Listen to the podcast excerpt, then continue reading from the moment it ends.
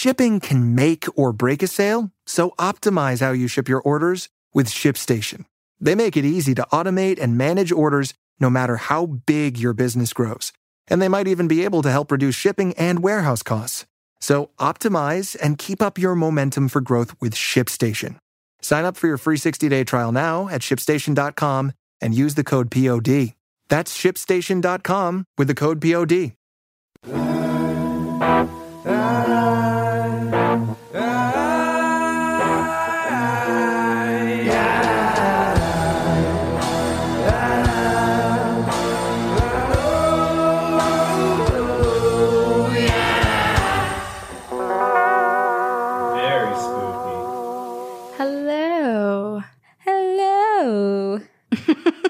You like how I mimicked you? Yes. My goodness. Wait, that would be a great costume for us to just be an echo. Be my echo. Be my echo. New costume idea.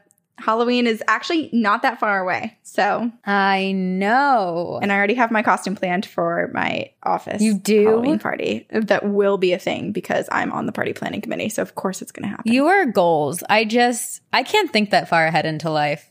Well, do you want to know what we're going to do? Sure. And this is, um, I don't, I'm pretty positive no one from work listens to the podcast. So I'm not going to spill the beans on anything. Okay. But when people join work, they answer a couple get to know you questions.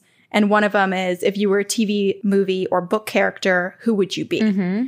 And so everybody has one on their public profile. And so for Halloween, when we send out a costume party invitation for like, you know, an in office happy hour or whatever, we're going to ask that everybody dresses up like the character they oh, chose. Oh, fun. I want to know what's your character? Monica from Friends. Oh, that's good. Yeah. Yep. I'm excited. Oh, wait, this is Two Girls, One Ghost. Two girls, one ghost. And we are your ghostesses. That's Corinne. Hello. And I'm Sabrina. And I currently have two kittens playing on my feet. And it's the best thing in the world. You're just surrounded by the kitties. Is there a timeline as to when Ravioli and Yoki are supposed to be adopted? They are available for adoption officially because they are over two pounds. They're such big boys. yeah, it's, I mean, I think it will take a little bit of time to get them adopted. They still need to get neutered, but they are officially up for adoption. So if you're interested, fill out an application. Fill out an application where, Sabrina?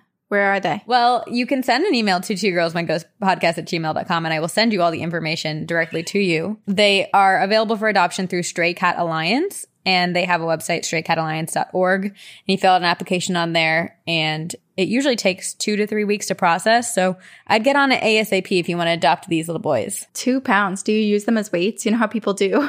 They do like baby classes where they use their baby as dead weight. Do you ever put one in each hand? Yeah, just do a little little bit of bicep curls Like this.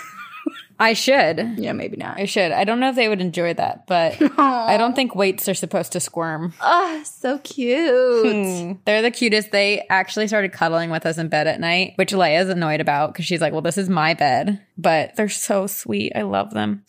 It's gonna be hard to give them up. You know, Leia, because the kittens are always with you when we record now, Leia's like not in the background. She's just avoiding the room. I know. Well, if she were in here, it'd be a little bit of hissing mm-hmm. and some growling. But I realized that Leia might not know how to play because she never grew up with a buddy. So Yeah. her version of playing might be hissing. I don't know. She'll be happy to have the home by, back to herself. yeah, so adopt these kitties. adopt them. Um, okay, I watched. This is great for our episode today because I watched Conjuring Three. The Devil Made Me Do It. What did you think of it? I thought it was great. I'm a huge fan of the. Have you seen it? No, not yet, but I saw one negative review and it made me think I shouldn't watch it. But now What was the negative review? I think it just said like, doesn't everyone agree that Conjuring 3 sucked or something like that? Like there was no reason. Someone just didn't like it. Oh.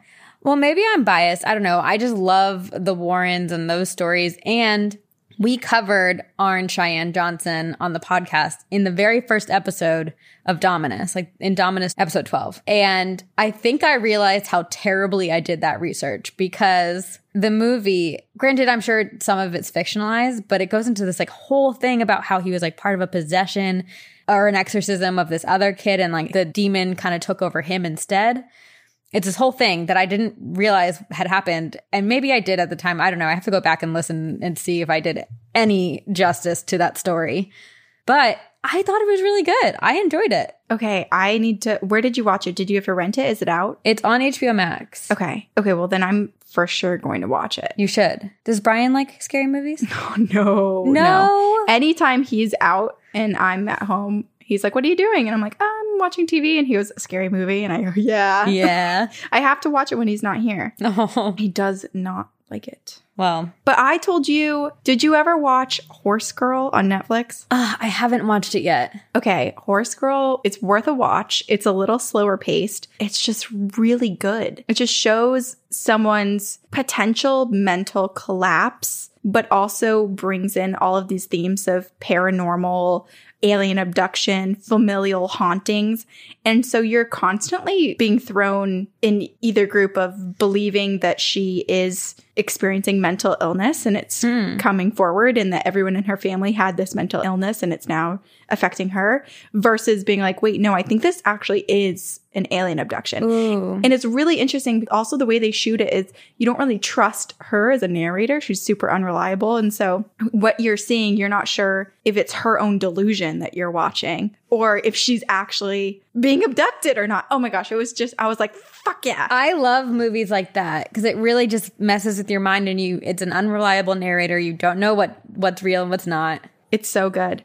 But it made me think, and I can't remember if this is an email in our inbox that I planned to read, if I read this somewhere else, if it was on TikTok, or if we previously read it, because everything is mush in my brain. Yeah. But last encounters, we read an email and then we played a little bit of the excerpt of the guy saying, like, do you have children? oh my god, it's so scary. It was like very robotic. Yeah. And there was something else. Honestly, I think it was a TikTok where someone was talking about um like being abducted by aliens and having a small piece of memory of being with the aliens and that the voices do sound like if you put, you know, like Google Translate together and just press play. Because they're probably speaking through machines to like translate it. So I was like, "Ooh, I think it was an alien abduction." What was it? Oh, this is bothering me. I can't remember. I, I feel like it's pretty much safe to say it was TikTok at this point in your life. I only go on TikTok and record our podcast. So it either came from Phantoms or from TikTok. TikTok. yeah, you're right. Kind of on a similar trajectory, there's this book that I'm reading, and I feel like a lot of people have read it because it's a pretty popular book right now, but it's called The Midnight Library. Oh, And it's really, really good. And it's about this woman who is in between life and death. And she kind of wants to die. But in this place of the in between, she's like in a library. It's filled with books of every possibility of her life. So there's like infinite number of books. And she lives through the different versions of her life and realizes like, well, just like dealing with regret and like life and happiness and all of this stuff. And it's really, really interesting. And it's kind of what we talk about, like parallel universes, about how like at any second, one decision sends you kind of into another universe, whereas there's another universe where like you decided to eat pasta instead of pizza, you know? this makes me wonder. I want to know the author's writing process. Was this something because it sounds so confusing and like there's so many different components that I I'm curious to know if the author sat down and mapped out what all of the changes in the universes and possibilities were hmm. or if they just like wrote and just saw where the choices in life took them. Yeah, I don't know. We'll have to ask because every writer has a different process. Is this a new book? Because I feel like I've been seeing it all over the place. It is newer. I- want to say probably in the last two years. It's Mm, okay. more last year it came it came out, but um, it's I've uh, multiple people recommended it to me when I posted that I was reading The Lost Apothecary on Instagram, and people were like, "Oh, if you like that, you'll really like the Midnight Library," and I do. I love it. Okay. I'm going to get that. I'll probably have to sign up with the library to rent from Boston Public Library on my Kindle. You should. But I'm going to. I'm going to add it right now to my Goodreads. Do you have? I think I've asked you this a million times. Do you have Goodreads? I do. Do you record what you are reading on there? Sometimes I'll go through phases where I'm like, "Oh, let me update it," and then I go through phases of just not going on it for months. Mm. Oh, I already marked it as want to read. Oh, there we go. Honestly, I think I saw it in a bookstore and probably scanned it into this. But Goodreads, I love Goodreads. And also, you just tell me every time you're reading something. So that's really helpful. Mm-hmm. Does Monday at the office feel like a storm? Not with Microsoft Copilot. That feeling when Copilot gets everyone up to speed instantly? It's sunny again. When Copilot simplifies complex data so your teams can act, that sun's shining on a beach. And when Copilot uncovers hidden insights, you're on that beach with your people and you find buried treasure. That's Microsoft Copilot. Learn more at Microsoft.com/slash AI for all.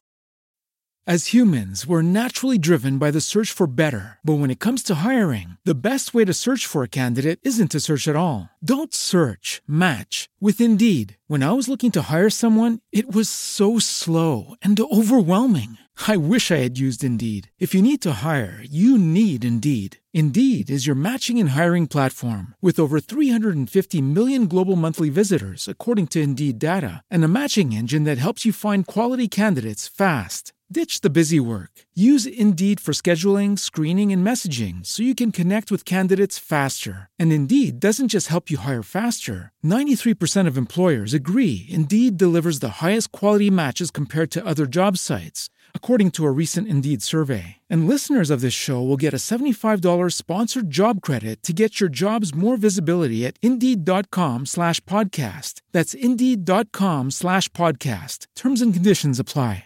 Alrighty. So this is what what Dominus part five? Part six? Six, six, six. Ooh, creepy. Dominus part six. And you can consider this Dominus part six thanks to Alex, who's a Patreon donor, who picked poltergeists as the topic Yep. of choice. It's funny because we love our Dominus episodes, but they also take a lot out of us because they are truly terrifying. And there's something about diving into the world of like exorcisms and poltergeists and demons that while I'm extremely drawn to them because I have a dark mind and so do you, Corinne, it's like unsettling. I have nightmares after I do the research. Yeah, it's brutal. And it's also, I feel like there's the fear that because we're doing such a deep dive into it, because another thing, we want to do it justice, these stories and these horrible things that people experience. So I think I think it takes us like double the amount of time to research it as a normal episode. And because we're spending so much time, I have this fear that the demon is going to know that I'm thinking about it and writing about it and about to talk about it. It probably does. And it's going to come find me. I I believe that. I believe that fully. I be, I don't believe it's going to come find you. Don't- That's not. I don't believe that. I don't want to put that in the universe. But I believe that they know. I think you're too strong-willed, and they they're like, it's not worth my time. Yeah, it let let us hope because my God, the things that we read about, and this is us just reading about it, and we're this scared. Imagine the people that actually experience it and go through it. What makes me so uneasy about it is, at least my story that I did research for this week. There's no explanation or reason as to why it happened or why them, why this person, why this family, why they were chosen, why they were plagued by this entity for so long. And it's just like it could happen to anyone. It really could. It could happen to you. It could happen to me. It could happen to our listeners. Anyone. All right. Well, should we dive in? Yeah, please. Okay. Well, I'm about to tell you about a haunting that will keep you up all night long. Good. Just like it kept me up doing my research and Sabrina doing her own. This haunting is proof that demons do not discriminate. This case is lesser known, though it recently found itself in the spotlight after an English author, her name is Kate Summerscale, she wrote a book on the case. So it's a nonfiction book. She did a ton of research, and it's called The Haunting of Alma Fielding. And so, what a lot of what I'm about to say comes from her research and is what I learned through Kate Summerscale and a lot of the uh, articles on her and her book. And I plan to read the book now, but she did a ton of research. Okay. So, this is the chilling tale of the Thornton Heath poltergeist and the possession of Alma Fielding. Wow. Within the London borough of Croydon is a town called Thornton Heath. And Thornton Heath made headlines back in the 1930s. So we're 90 years in the past right now for a poltergeist who terrorized a family, and in particular, a housewife named Alma. So the year was exactly 1938. And the Sunday Pictorial, which was a newspaper, they put out a call to all of their readers to share paranormal encounters that they had, just like a fun little thing to, to put out in their newspaper. And so Alma Fielding, she reads this newspaper, she sees the call, and she acts on this call to action. Mm-hmm. She's a 34 year old housewife living in Thornton Heath, and she grew up there. and she calls the paper. She's now married, she has a kid, and her and her family are experiencing a lot of strange activity. And I say strange activity, but really at this point, by the time she called, it was horrible. Like it full on haunting poltergeist oh activity. Oh my gosh. So she calls them and she's like, Yeah, I'm haunted. My husband Les is haunted. Our home is on Beverstone Road and we're just experiencing some really bad paranormal activity.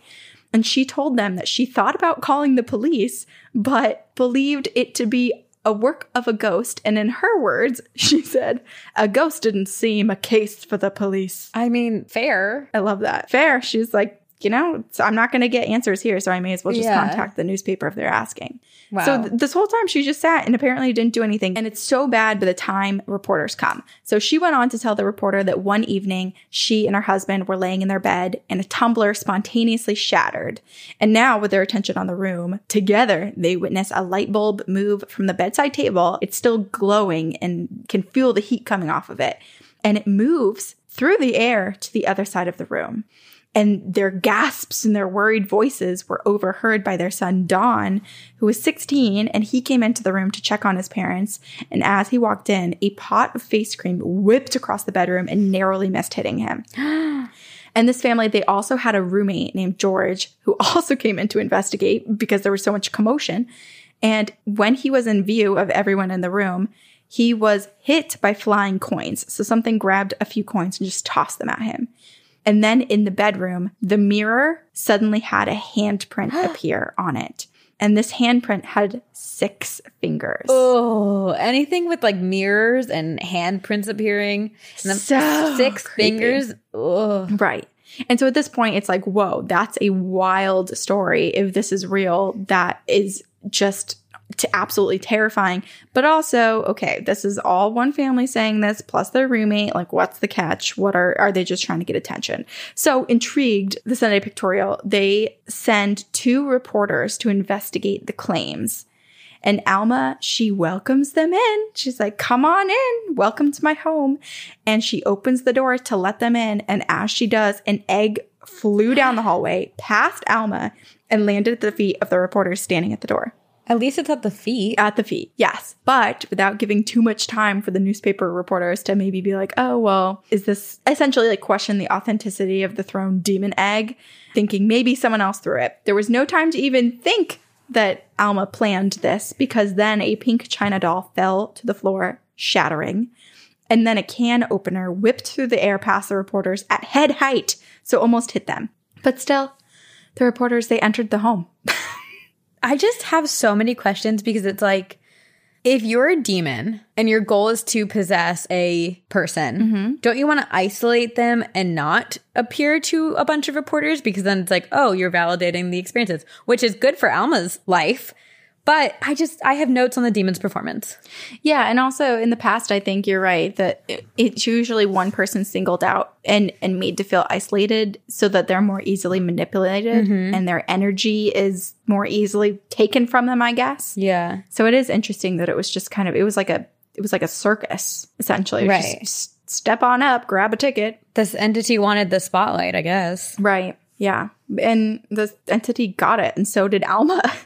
Alma was very beautiful. She was very put together, which everyone thought to be quite a strange juxtaposition against the shattered belongings of the Fieldings that grew as the poltergeist made its presence known mm-hmm. with every passing day. Jeez. So while this group, while Alma and her family and the two reporters from the newspaper were in the front parlor, a wine glass made its way out of a locked cabinet in the kitchen and then smashed onto the ground. Also, Alma had been holding a teacup and a saucer while she was speaking to the researchers, which I'm like, yes, girl, calm yourself down, steady yourself.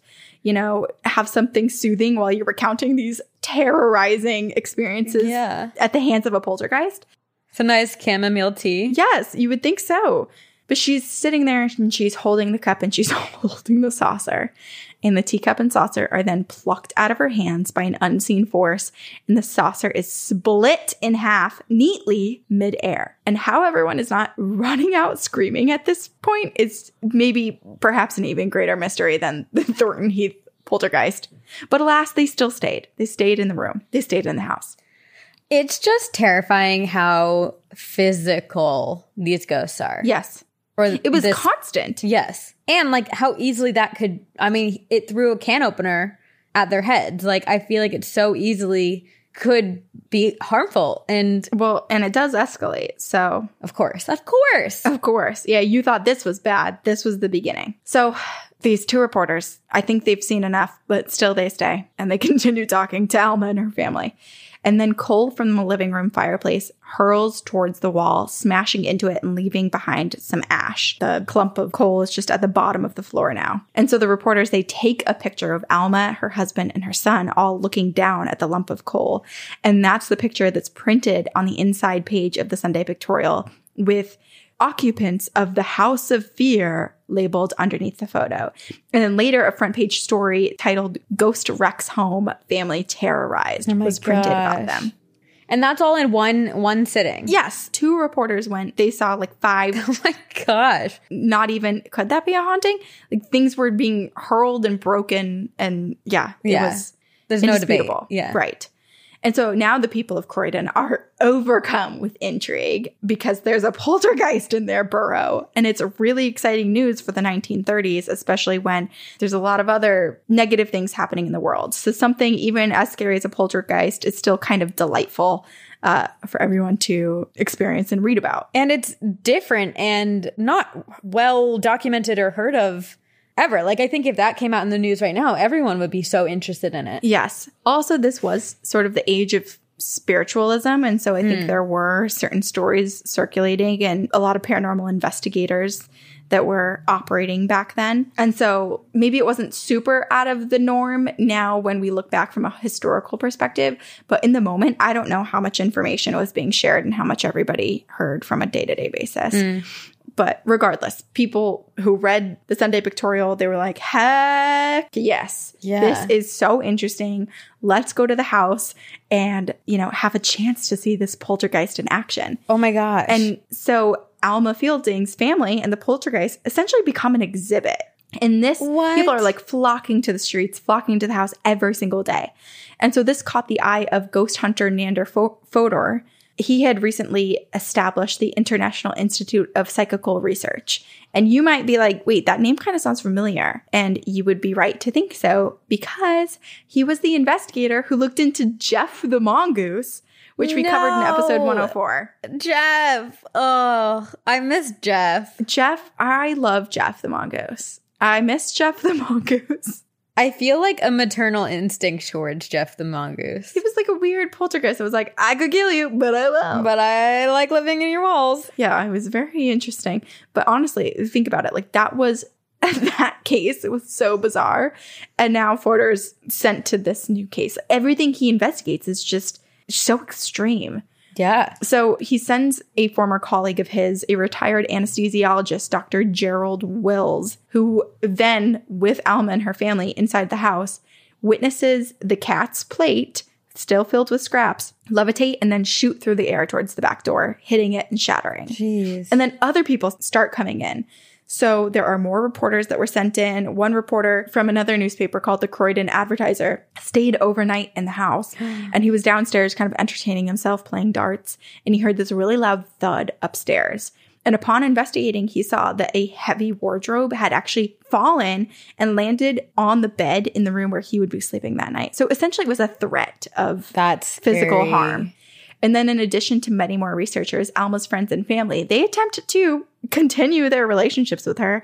They come over for tea and they're like dodging glasses and food as it's all thrown around. Jeez. And Fodor's team, they counted 36 broken tumblers, 24 broken wine glasses, and 15 broken egg cups in their investigation.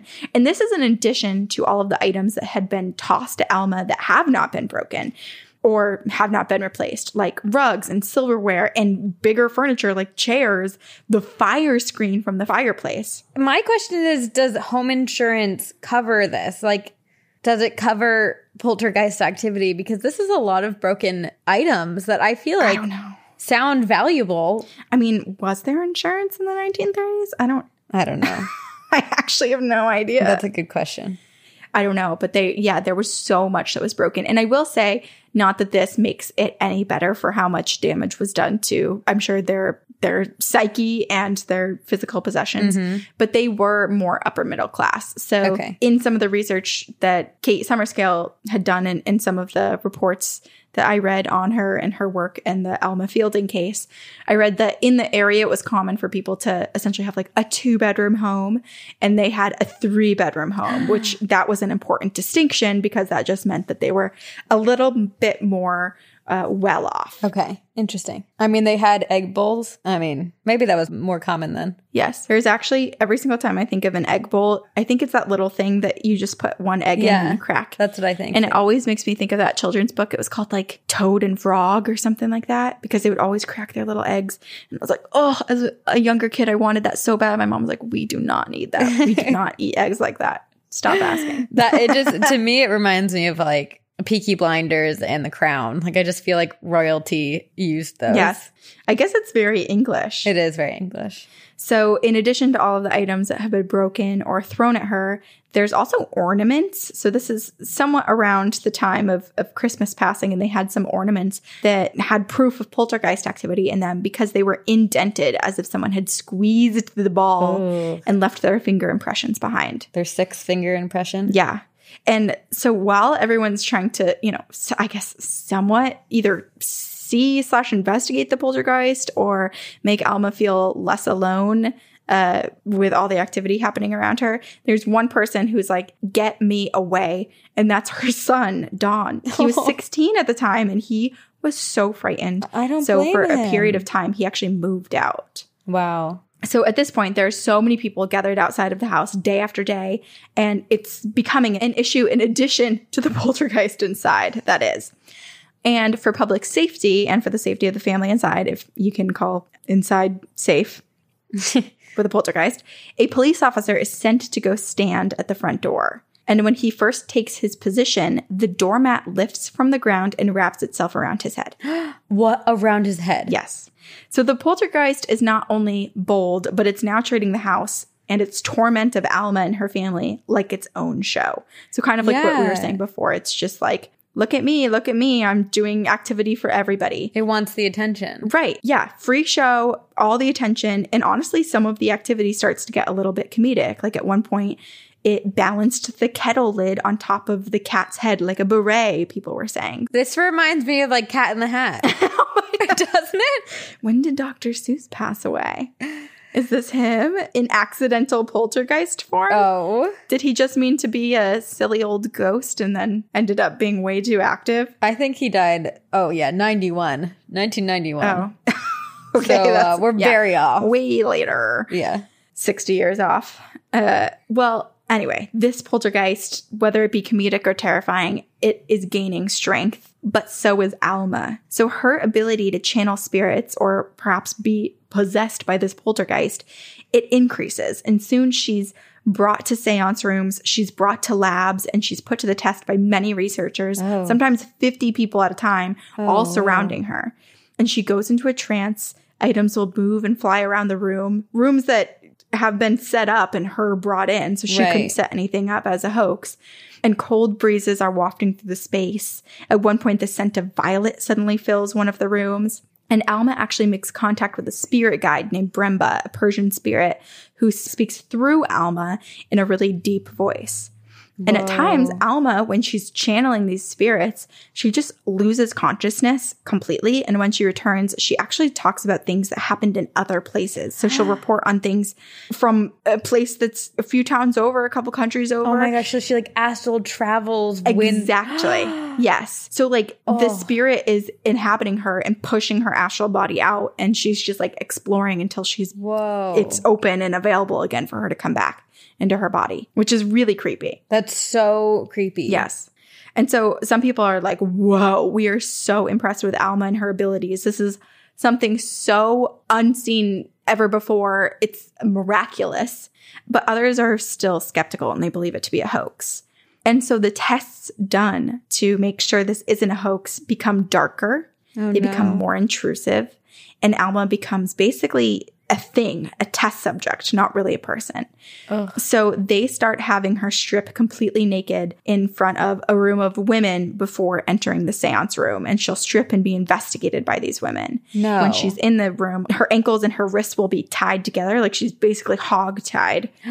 And then her tights will be sewn to her underwear, her nose, her ears, mouth, teeth, hair, just like really any orifice or, or like anywhere that she could potentially hide something are thoroughly searched. This is and awful. Very awful. And investigators, this is the part that it really appalls me. They all take turns patting her down as she makes her way through the room. So everyone is touching her everywhere. It's so upsetting. Like, not only is her house not hers, her body no longer is hers. And all she wanted was like a little bit of help. Like, she didn't want to call the police because she didn't think they would help. And then she sends her submission to the newspaper to like help get answers. And it just makes her a spectacle. Right. And it's also like, why is it her job to make everyone else believe her? It shouldn't be about her. It should be about proving the poltergeist activity, not Right. that she's a hoaxer. Right. I just think that there's a distinction in a line, and some of the practices were quite disturbing. And I know other people think that too, from something I'll talk about later. Um, but essentially, she's like thoroughly searched, and people see nothing. There are no tricks, no equipment. Professional magicians are brought in, and they can't even pinpoint how she'd possibly be faking it. But Fodor still thinks that she could potentially be faking it. He's like, can he's so determined to debunk this. And mm. apparently, in this time period, he was kind of already in hot water with some of his practices and some of his treatment of other cases and some of his theories. And so I think he had a little bit more to prove and maybe went a little mad with this case. Interesting. So he actually is like, I think I spotted something at one point. I think she has something on her body. So he brings in an x ray machine to scan her. And then he says from the x ray results that there actually are a few suspicious items hidden on Alma. And so then Alma and the poltergeist, because of this accusation, become enraged. The room fills with a rotten odor. Everyone sitting in the room suddenly begins to feel ill. And deep bloody scars inexplicably appear on her arms and on her shoulders. Oh, no. And when anyone tries to touch her, her skin breaks out into welts and she was able to actually summon small animals to her. She materialized jewelry from thin air, uh, and she could even rob stores without ever leaving the room. So the fact that she could do all of those things, then has this huge physical reaction when accused of faking it, and then the room smells like rot and everybody falls ill. Like, how could you possibly be like, yeah, she's got some special machine under her armpit? Like that to me, if this actually happened and this is all true and these reports are factual, I don't think there's any way in hell she was somehow making this into a hoax. Well, it just proves like we as humans are not capable of understanding things that we can't explain. And when we can't explain something, we then call it like witchery or someone's like manipulating us rather than like believing that there's something beyond ourselves that we can't explain. It's true. And honestly, we're living through one of the examples right now. I feel like I've brought it up so many different times, but you know, when we started this podcast, there was still a lot of people with the sentiment that UFOs are not real, aliens can't possibly mm-hmm. exist. And now we are about a year in to many different military groups and countries and governments releasing evidence that that's actually not true that they they are real and exist and we know that yeah. but it's hard when when everything in your body wants to think that it's not true because the truth is so scary. And also, we've been, we as humans believe we're the superior being and that there's nothing more intelligent than us and we are godly. yeah.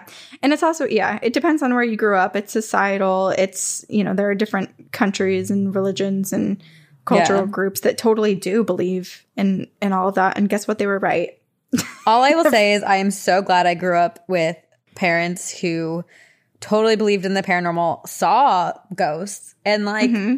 opened me up to that because I feel like that just opened me up to so many possibilities and opened my mind to things that I, you know, i agree with you grateful. Yeah. And actually, I encourage everyone. This is something that I did with my mom a lot when we were younger. If you're out of a city, if you're in a place that has where you can very easily see the stars at night, just lay on your back and watch the stars for 30 minutes and you will see stuff you can't explain.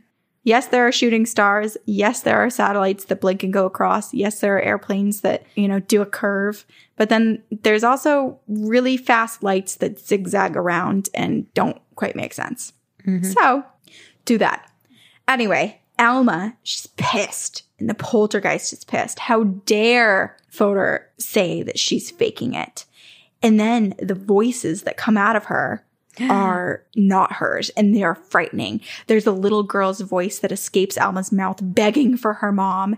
And then Oh. Alma's stomach begins to swell, appearing as though she's pregnant. No, no, no. Yes. Creepy. It's like the omen, basically. Ugh.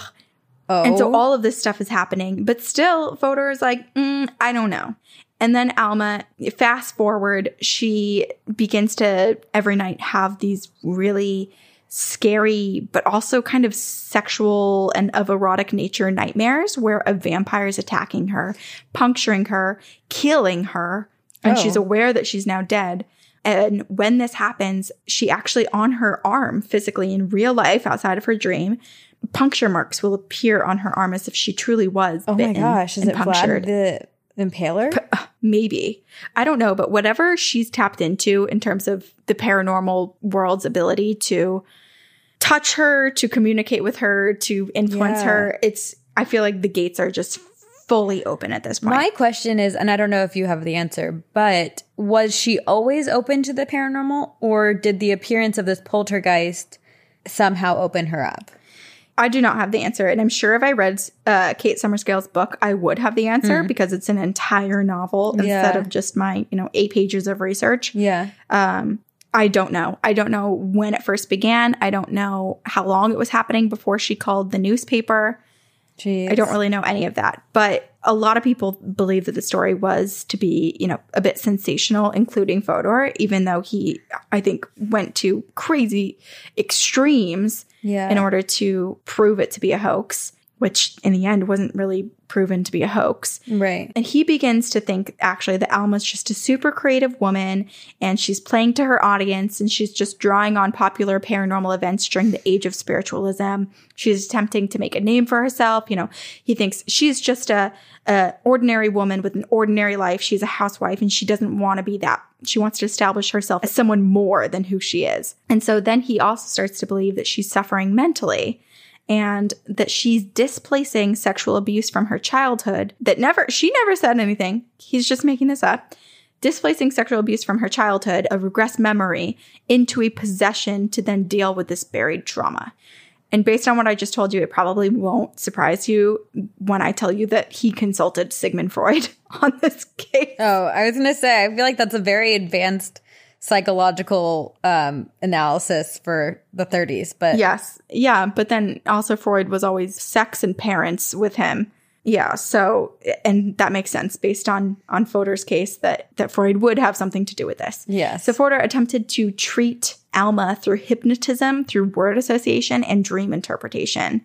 And in the end, Alma was studied from February through July. So not a ton of time, but also a lot for how much was happening to Yeah. her. And likely the constant day to day observation of people coming into her home and bringing her places. jeez. So, because of this case and because of Fodor's troubling methods, his colleagues actually condemn him. They confiscate his papers and they expel him from the International Institute. Good. Alma, and this is where I'm a little confused as to what exactly happened with the poltergeist in the end. Because all I know now is that Alma eventually moves to Branscombe with her family, but she regularly returns to the Croydon area, the borough where she grew up, the Thornton Heath town. And the poltergeist may or may not live on. I do not know if it followed Alma. I do not know how it stopped. But what I do know is that in that same town in Thornton Heath in the 1970s, so fast forward 40 years, another poltergeist plagued a family in Thornton Heath. So I read a little bit about that one and I won't go into all of the details. But there's a lot of similarities, which I think uh, poltergeists tend to have with one another, and that's why they're Right. characterized as a poltergeist. But it does make me wonder if uh, it just went dormant for a few decades and then ended up cozying up to this new family. Yeah. So we don't really know for certain what happened or how it happened, but I just hope that Alma eventually had some relief from her torment and that she was able to enjoy the rest of her life poltergeist free. I hope so too. See, this is again what is so bewildering about these types of topics is there is no explanation or answer as to what or why or how or when and it's just like it's so confusing and there's no answer to what the entity is or what it wanted and why it came when it did. Mm-hmm. Whereas at least Yeah. with like some demonic stories or exorcisms, we have somewhat of an explanation or like at least you know what it wants. Right.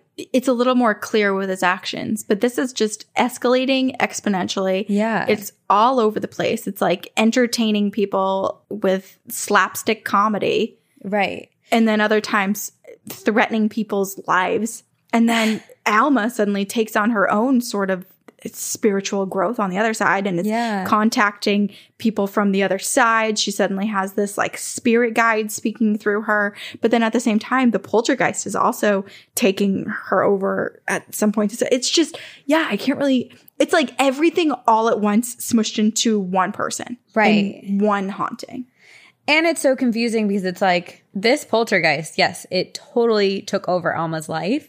But there, in my mind, there's a version of this where it isn't demonic. It is just a, an entity, a spirit that is overactive and wants attention and then got angry when people were like mistreating it and Alma. I mean, cause truly the, the evil in this story is what's his name and The investigators, yeah, Fodor. the investigators and humans who treated Alma like an object. True. True. And really, the only time that anyone was physically injured was Alma after being accused of faking it, and then all of the welts on her body Yeah. and the bleeding. But that was in response also to people touching her. It was like, if you touch her, you will injure her. It was, did you ever see that movie, Mother? Yes. Oh my god, that one's so so Oh, so, so it scary. was- it's so that dark. was really dark. Oh, God. There are some scenes that I'll never forget. They're burned into my I- brain. that was not at all what I thought that movie was going to be. Mm, me neither. I think that's why it's so shocking. But it reminds me of that, you know, when Yeah. everyone is like people are attacking in Mother. It's supposed to be like Right. symbolic of Mother Earth. Like we're just parasites and we take, take, take, take, take until we eventually kill her. Yeah. And it just reminds me of the scene where everyone's, you know, like grabbing at her, grabbing at her, and she's dying. And I feel like that's a physical representation of what was happening to Alma. It was like if you touch her, if you keep abusing her, she will just crumble into Yeah. scraps of meat because that's how you're treating her. It is curious too, because it's like based on the fact that Alma proved she was able to connect to the paranormal and like the spiritual world and other spirits were able to like come through her. I am curious if her dreams, the ones where she was like being pierced by a vampire or, or whatever, like the ones where she was waking up with those wounds after her dream, like was that the poltergeist or was it because she was open to the paranormal some other darker entity came in and connected with her you know like it's hard to distinguish it sounds like she was being berated by the human world as well as the supernatural paranormal world at the same time Right. And then it, it sort of begs the question are vampires actually of flesh and blood, or did we misidentify them? Like some speculate we misidentified Bigfoot. of course you bring it back to bigfoot, Oh, Bigfoot. And are they actually a possible interdimensional creature? What if vampires are actually, what if they live in your dreams? What if they live in the astral plane and sometimes they can appear and you think you're experiencing something of the physical world, but you're not? interesting There's nothing scarier to me than the thought of essentially like losing my mind and not being able to trust my own thoughts and experiences. which is why horse girl probably really got you Did, did. And anytime we talk about other dimensions or glitches or simulations, I'm just like, my God, could all be fake. it could all be fake We- it really could be Yeah. Now we get to hear about the poltergeist that gave you nightmares all week long. Yes. This is the story of Britain's longest and most terrifying and still unsolved hauntings that instilled fear in many and led an innocent woman to flee and live decades in fear of this thing, in quotations, returning. Ooh. It is the story of Sally Hitchings and the Battersea poltergeist. The story begins at 63 Wycliffe Road in Battersea, southwest London in 1956. And during that time, the area was mostly working class families. And one such family resided at 63 Wycliffe Road, the Hitchings. The Hitching family was much like any other family, living a very quaint life, making minimum wages, and just, you know, trying to go about their life without any problems. Mm-hmm. Wally Hitchings was the patriarch of the family who drove trains for the London Underground, and his wife Kitty was a former office clerk who'd unfortunately been bound to a wheelchair when her chronic arthritis made it unbearable to walk on her own. And they shared the home with Wally's mother, Ethel, who they called Old Mother Hitchings. And apparently she was like a force to be reckoned with. She had her opinions and was very strong about them and would act often before thinking. She seems like a fun character or was a fun character. She is no longer with us, but she sounds wonderful. Um, and they lived also with Ethel's adopted son, John. And then Wally and Kitty had a daughter named Shirley. The Hitchings had lived through the Blitz, which was, you know, during the Second World War. So they were familiar with the horrific sounds and terrors that came along with the bombings that happened during the Second World War in London. Mm-hmm. And bombs were being dropped night after night. And they knew fear, or so they thought, in my most dramatic voice. Too bad we don't have background music. It just a, a tiny little fiddle plays in the background as you say, and so we thought. or so they thought. And then it's like this like really swelling music and a long pause and then we come back as the music dies out. Yes. And if it were on video, it would zoom out and you'd see that there was actually just a cicada playing the music in the corner. Jiminy Cricket. okay. So, January 27th, 1956. Shirley Hitchings was 15 years old at the time, and she had just started a job as a seamstress at the Selfridges department store. And she was at the beginning of her life and adulthood and entering young womanhood. But on this seemingly ordinary day, everything changed with the appearance of a key. So on January 27th of 1956, Shirley walked into her bedroom to find a antique silver key sitting on her pillow. It was very old, posh looking, and it seemed out of place in her bedroom. So she brought the key to her parents and was like, Do you guys know what this is? But neither Kitty or Wally knew what it was, and Wally told Shirley to put it on the mantle and he would examine it later. But when later came and he went to the mantle to find the key, the key was missing. So he goes to Shirley and is like, Hey, where's that key? And Shirley's like, I left it on the mantle. And Wally's like, Well, it's not there. And moments go by, and guess where the key is? Back on Shirley's pillow. Ooh. And Wally was like, Shirley, you probably just like thought you put it back on the mantle. And, you know, she's a 15 year old girl. Wally's like, ah, you know, you're my daughter. You're probably just like thinking of other things like boys and you forgot about it. And Shirley was like, no, I swear I put it on the mantle just as you had asked. But Wally just waves her off and, you know, takes the key and starts trying every single door and every drawer in the house. He goes from the kitchen to the bedrooms, all the way to the attic, but to no avail. It does not fit any door or any drawer. The key just simply does not belong in their home. And they were prepared to let it go and forget about the key. And so they kind of like, you know, leave it out in the kitchen or wherever. You know, they they kind of just like forget about it. Until that night because they fell asleep like any other night. They were dreaming sweet nothings until 2 a.m. when there began to be horrendous sounds. Loud banging, knocking, scratching. It was emanating throughout the entire house. The floorboards shook. The ceilings quivered. The family woke up terrified and they truly thought that there were bombs being dropped again from the sky. Oh my. And I mean, after living through the trauma of the Blitz, you know, of course that's their first instinct. But then they slowly realize it's coming only from their home and that the house itself was shaking. And there's a quote from Shirley saying it felt like it was coming from the roots of the house. So they ran through the house. They're trying to find one another. They're screaming and like it's chaos. They're looking for a logical explanation. Like, is the cat locked somewhere? And the cat was right with them. They were like, are the neighbors doing something? But it's 2 a.m. And no, the neighbors are not doing anything and it's coming just from their house. And then Wally and John, who was 20 at the time, John's the um, Ethel's st- uh, adopted son, decide to go check out the attic because they think they hear knocking coming from the attic. So Shirley, Ethel, and Kitty huddle together in fear as John and Wally go upstairs to the attic. And they creep upstairs, but find nothing. And while they find nothing, the banging is continuing. And it's like they'll go up to the attic and then it sounds like the banging is coming from downstairs. So they like run back downstairs And then it sounds like it's in the attic. So they run back up to the attic and it's just complete chaos and noise and like in intense sounds that they just can't explain. And also so frustrating to constantly feel like you're chasing the noise and you're so close and then it being far away again. And moving, yeah. It's just completely bewildering. So as they're up in the attic for like the third time, the doorbell rings and Shirley and Ethel open the door to find their neighbors.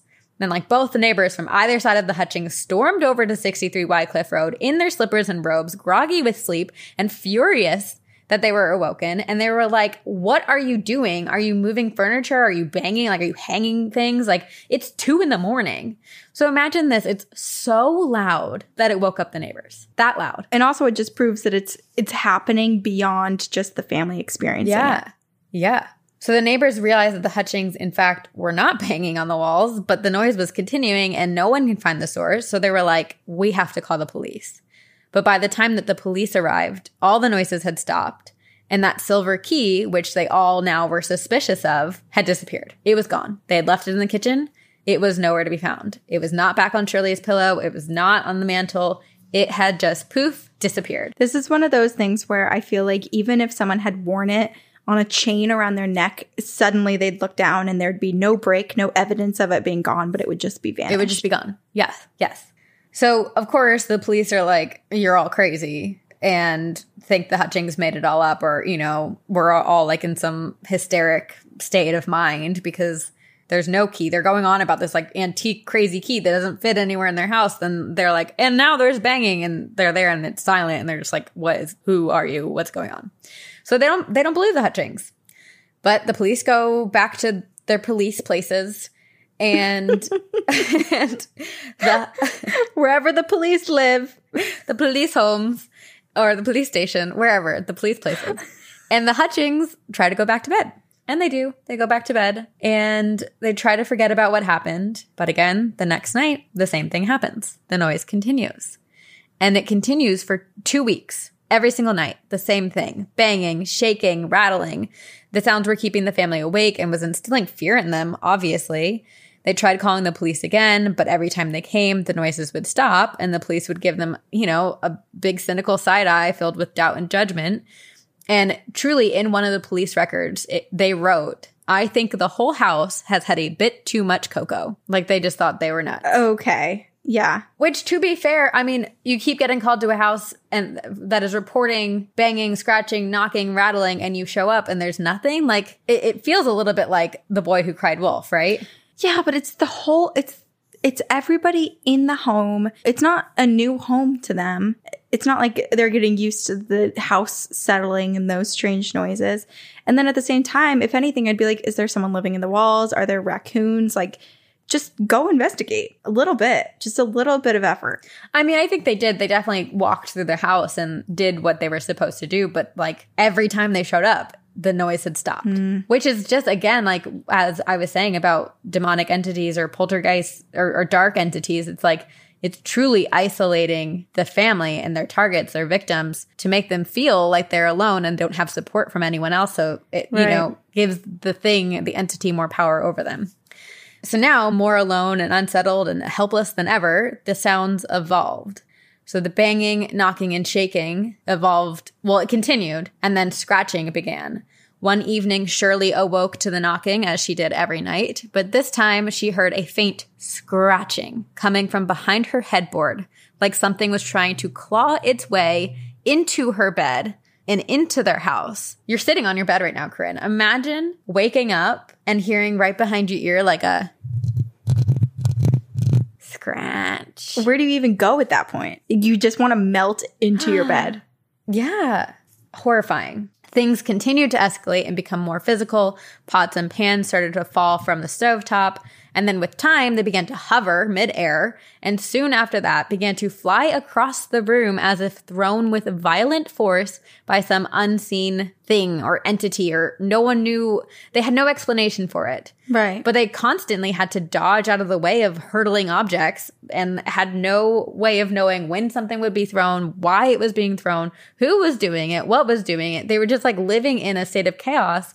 And it sounds very similar to Alma. Like for a really long time, they were just living with this. Yeah, and you don't know if the cup in your hands is is going to be the thing that smacks you in the face or if you're going to just live normally for a few minutes. Yeah. So, as they call a poltergeist a noisy spirit, the house just became so noisy day and night. It was like this entity had taken over the house. It reminds me of Monster House. Oh, yeah. Like it came alive. Ooh. Or also like Smart House when the robot gets jealous and starts to go crazy. I know exactly what you're talking about and I actually almost watched it the other day because I really wanted to watch a Disney Channel original movie. oh. but Zenon won. Oh, Zetus Lapetus. I need to watch that again. So good. Love It still holds up, man. It still holds up. Good to know. so, yeah, I mean, to the Hutchings, they were like, this thing is inside the walls, trying to get into our lives, into our minds. And it was relentless and utterly horrifying. At one point, the family was sitting together, as they did many evenings, when Kitty's favorite clock just like lifted up off the mantelpiece, floated across the room, and landed on the dining room table where they were all sitting, like very gently. And so they're all like, okay. At least it didn't break, but this is very disturbing. And also a little bit, I, I feel like that right there proves that it's not just this quick burst of energy that that manipulates something. It can be really thoughtful and Yeah. intentional and have a prolonged period of contact that's Yes. entirely in its control. Multiple guests of the household witnessed bed sheets being torn off the bed, slippers walking around the house on their own, chairs and furniture moving around the house. And the haunting became more violent and more destructive. Rooms were destroyed and trashed. And they described the home as looking like a war zone. Like they would clean up and then they'd come back into that room and everything would just be like thrown around. Then there was also writings on the wall. The family would enter rooms to find massive letters scribbled into messages on their walls. So there are some photos online, like there's one wall that this massive lettering writes out Viva la France, like Viva la France, long live France. Mm-hmm. And it's just like crazy, massive lettering, like as if something like took a nail, like a massive nail and like scr- scratched it into the wall. And Is this a French poltergeist? I'm it might be. confused. I don't know. Because we're in the UK right now, are we not? Yeah, we're in we're in London. So so weird. so there's so much happening and there's so much confusion, but Shirley and her mother were convinced that the spirit was trying to enter the home, or perhaps he already had, and they decided to give him a name because they were like, if we give him a name, maybe it would make him less scary to us. So they felt that the spirit had a masculine presence and it was definitely male, so they gave him the name Donald. And after about two weeks living with this nightmare and living with Donald, the Hutchings reached out to a medium in hopes that he would help perform an exorcism of the spirit in the home and help send it, or whatever it was, into the light. Mm-hmm. So this exorcist or medium comes over to perform the exorcism, and in the middle of it, Donald began to react extremely violently. And there's this like one anecdote that I'm not sure the timeline of when it happened, but I believe it happened during the exorcism. But basically, it was said that Ethel, the grandmother, thought that Donald was an evil spirit. So during the exorcism, was help like trying to help and threw holy water on Shirley in an attempt to rid the home and Shirley of the spirit because it had been like primarily uh, attacking Shirley and it did not work. Instead, Donald went berserk. The crucifix went flying across the room. The curtains were torn apart as if someone took a knife to them. And it just turned into chaos inside the house and whatever was happening echoed beyond the walls and was terrifying neighbors and like people on the street to the point where many people called the police afraid that the devil was being summoned inside 63 Wycliffe Road. So, amidst this exorcism, the police come knocking on the door. So they interrupted it, which of course made it unsuccessful. and this led Lieutenant Marcus Lipton to raise the matter in Parliament in 1956 because he was like, we need to give an apology to this family and the police need to apologize because they interrupted this exorcism, which was the first time like exorcisms or paranormal things were brought up in parliament. So it's like a very interesting, it, it's- it's interesting historically in that regard. Yeah, definitely. But unapologetic, the minister told Lipton, black magic is an offense in common law. So when the issue was raised in the Commons, it caused a storm, and soon almost everybody in Britain had a view on the existence or otherwise of the Battersea poltergeist. Also, I'm sorry, black magic. Black magic. Was this not done by like a priest? It was a medium. Oh. So they believe, and and because So the one difference is their job title. I guess, and I also don't know enough historically about like the view of the paranormal and spiritualism and all of that at this time. Yeah, I don't know. I just assumed that the UK was all sort of Catholic or Protestants. Yeah. I don't know. I mean, it just it sounds like multiple people misinterpreted what was happening inside the home as like a ritual to call upon Satan cuz like Oh. I think a lot of people who called the police were like it sounds like the devil is being called upon. No, it was being expelled. It was trying to be expelled. Just interrupted it, and now it will live forever as your neighbor until it crawls over to you. Crawls in through the back headboard of your bed. Ugh. Can you imagine just seeing? I, I'm envisioning it like if on the surface of the earth, just creating this little bump in the grass, and you just see like a gopher going through, and it comes into your home. And it kind of like bubbles up a little bit. Yeah, Ugh. disturbing. Very. So this becomes a massive story in London and almost worldwide. Like everyone knows about it because it was mentioned in Parliament. It was, you know, in the Commons. So it w- became public. And that is when Harold Chibbett came into the picture. Harold was a tax inspector by day and a paranormal investigator by night. He would camp out in kitchens and living rooms of people's houses to, to try to make contact to the other side. He served in the First World War and had seen a lot of his close friends die kind of before his eyes, which people believe led to his deep desire to connect to the supernatural world to kind of confirm in himself that there was something more on the other side because he had seen so much trauma and tragedy. And it's really sad because he kind of disappeared in the history books. So I want to give him his credit where it's due because he spent 12 years of his life trying to get answers of the Battersea poltergeist. Wow. And fun fact, he was like buddies with Sherlock Holmes. or no, sorry, with the not Sherlock Holmes is a fake character. Um Oh well, I still gasped. cool. I can't believe I said that. No, he was friends with the creator of Sherlock Holmes. Still, so that's the so essentially Sherlock Holmes because that character came from true. within That's the true. author. Yep, yep. Just like the poltergeist in your story was Theodore Geisel, who was still alive at the time. Uh, and he was also friends with um, the notorious black magician Aleister Crowley, which I believe you did an episode on. Yep. Yes. So when he'd heard of the Battersea poltergeist, he was like, I want to help. So he met with the Hutchings family and offered to help them free of charge. And based on Harold's years of studying the paranormal, he believed that there were two phases of poltergeist hauntings. And the first was what the Hutchings were currently experiencing, which was the spirit was trying to test the family and push them into isolation and fear, which the poltergeist seemed to have achieved and accomplished. So Harold was afraid that Donald, as the Hutchings had named this poltergeist, had accomplished this and it signaled to him that the second phase was upon them, which meant to him that the hauntings were about to get worse. So Harold spent the next 12 years with Shirley and the Hutchings family, desperate to help them and help this noisy poltergeist spirit move on. He basically like moved into the Hutchings kitchen and began to communicate with Donald. I mean, he was married at this time and he basically told his wife like I won't be home a lot. I'm going to live at this house. And he did not realize it would be a 12 year long adventure. Wow. They once made contact with the entity and asked if they could call him Donald because Harold just wanted to make sure they weren't angering him by calling him that. And they were communicating with Donald by knocking. And so it was like the one knock for yes, two for no, or you know, I don't know what specifics they used, but basically they got permission from Donald that he liked the name Donald and he was like excited about it. Interesting. So they continued to call him Donald from there on out. And Donald also agreed to communicate through writing. But apparently, Donald was like very specific and like didn't want a pen.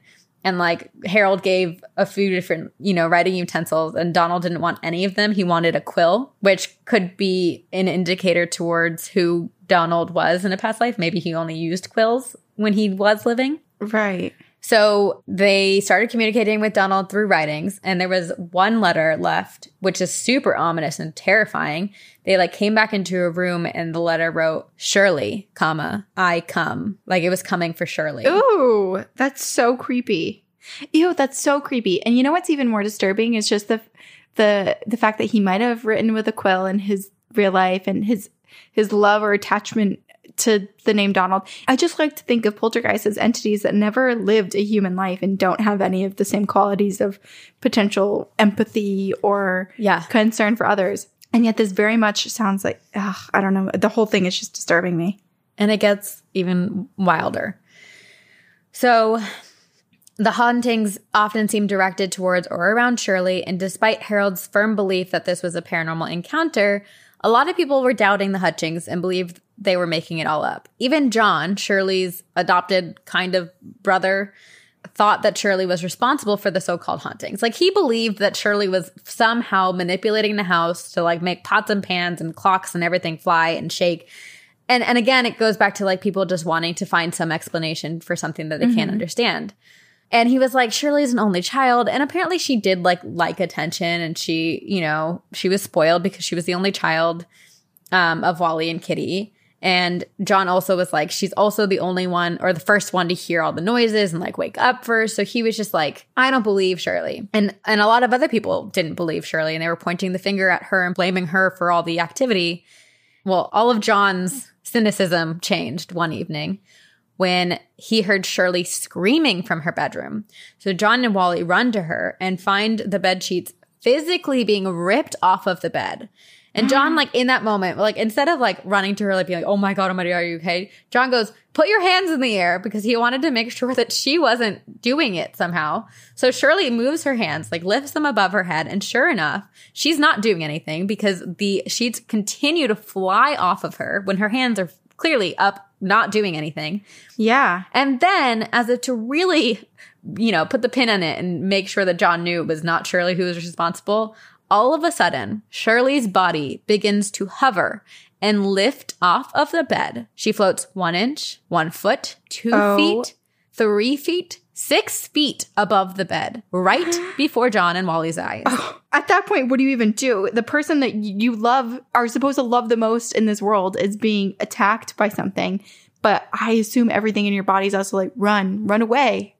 And also just shock. Like, especially John, who, you know, for so long was like, oh, Shirley's for sure doing this, like, not really taking it that seriously, to then see her hover, like, straight up out of The Exorcist. Yeah. Like, it's terrifying.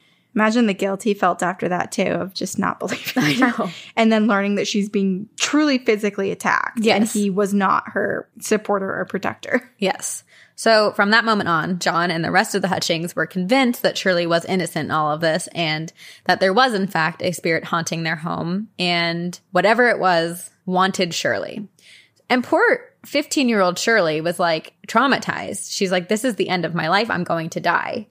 And she had just turned 15. She was so excited. And this was supposed to be the start of her life and her independence was just at her fingertips. And she has recently said that her life is split up into like three chapters. There was before Donald, and then there was after. And during Donald, she thought she was going to die and thought she was going mad. Kind of like what you were saying, like not being able to trust your reality. Right. And she said during the Donald phase of her life, she just existed, but did not live. And when the story got out and like leaked that Shirley was the target of the Battersea poltergeist, she was fired from her job. Her friends began to pull away. They were like afraid of Shirley and also like kind of didn't believe her. And according to one report, Donald, before Shirley was fired from her job, he followed Shirley to work and would steal scissors from the workspace, which was another reason she was fired. And Donald clearly wanted to exile from all respects of her life, which he succeeded at. She also tried to date, and Donald would scare men away if she brought them to the house. And so, like, one boyfriend taunted Donald, saying, like, do your worst. And Donald threw a bowl of nuts at his head, and the guy, like, took off, sprinted out of the house, and Shirley never saw him again. So that's really sad. Harold Chibbett, who was the paranormal investigator who came to live with the family, would communicate with Donald and Shirley frequently, trying to get answers. And after time, the family got used to Donald and kind of accepted him as one of the family. But it was like a weird Stockholm syndrome thing because while they grew used to him, they were also like very terrified of him. And there's also like Kitty started viewing him almost like as a son. It Oh. got like really psychologically twisted. And Shirley even has like recalled saying that the atmosphere in the house was like extremely thick and dense with something dark. And wherever they went in the home, it felt like someone was watching and they were never alone. So, like one day, Shirley would feel like Donald was being playful. He would wear her dad Wally's slippers around the house and like run around, and like Shirley would chase him. But then she could say something or do like step somewhere wrong, and he would just snap and turn. Donald began setting fires throughout the house. Donald once set all the tea towels on top of the electric cooker and they all caught fire. Another time, he set fire to Kitty's double bed. And when Wally ran to put out the flames on the bed, a pair of invisible hands pushed him into the fire. Fortunately, he was able to escape with injury only to his one arm, and the fire brigade was called in and the fire was put out so the home was safe.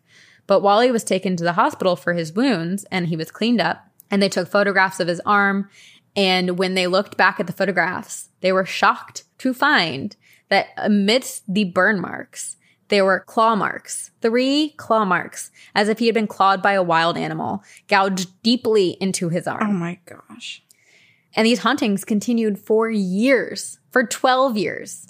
That's so long. 12 years. I don't think I've heard of a haunting lasting that long before. I know.